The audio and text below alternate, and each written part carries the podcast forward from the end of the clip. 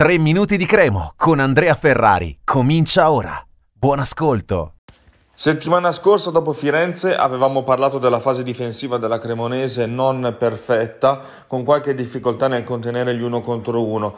È naturale che in questo caso contro la Roma, nell'ultima partita, non avendo i due esterni alti come è stato con la Fiorentina, diciamo che abbiamo assistito a una partita completamente diversa, perché comunque era, erano soliti venire in mezzo al campo i tre diciamo giocatori più, eh, più, talentuosi della Roma, Zagnolo, Ebram e Dybala, eh, con alcune cavalcate a sinistra, a destra di Spinazzola e Karsdorp, ma neanche tantissime.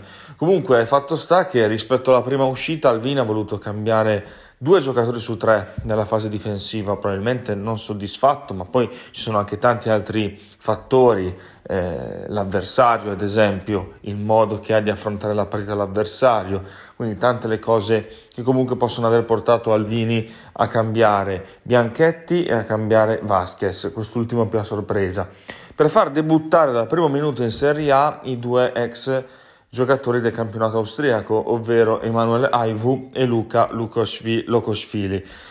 E bisogna sottolineare se dopo la Fiorentina avevamo parlato di questa difficoltà soprattutto nell'uno contro uno, in questo caso dobbiamo dire che la Cremonese ha disputato un ottimo match da quel punto di vista. Lukosvili e Aivu hanno fatto una bella partita. Chiaro che Lukosvili, se non fosse per l'errore sul gol di Smalling, sarebbe stato il migliore in campo della Cremo eh, insieme a Radu, ma lo è comunque perché tutto sommato, stavamo dicendo, ha fatto una buona prestazione e ha fatto bene anche Kirikesh in mezzo, che è stato l'unico difensore confermato.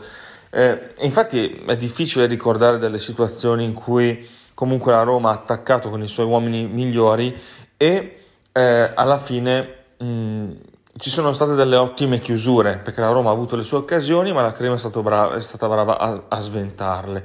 E poi è chiaro che dovendo giocare contro una squadra di quella qualità, in alcuni casi Ebram, per esempio, è riuscito a trovare lo spazio per il destro e poi grande parata di Radu. Eh, c'è stata l'occasione con la palla messa in mezzo, non mi ricordo da chi nel primo tempo, nei primi minuti comunque eh, messa in mezzo per Abraham, anticipato all'ultimo da Valeri. Quindi comunque eh, in questo caso dobbiamo solo complimentarci per come la Cremo ha affrontato la partita anche dal punto di vista difensivo, non solo eh, davanti.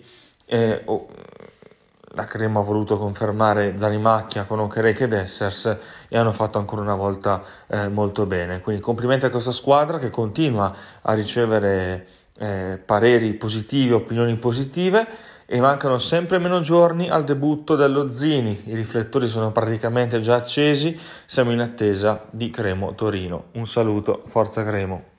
Per oggi 3 minuti di Cremo finisce qui. Appuntamento al prossimo episodio.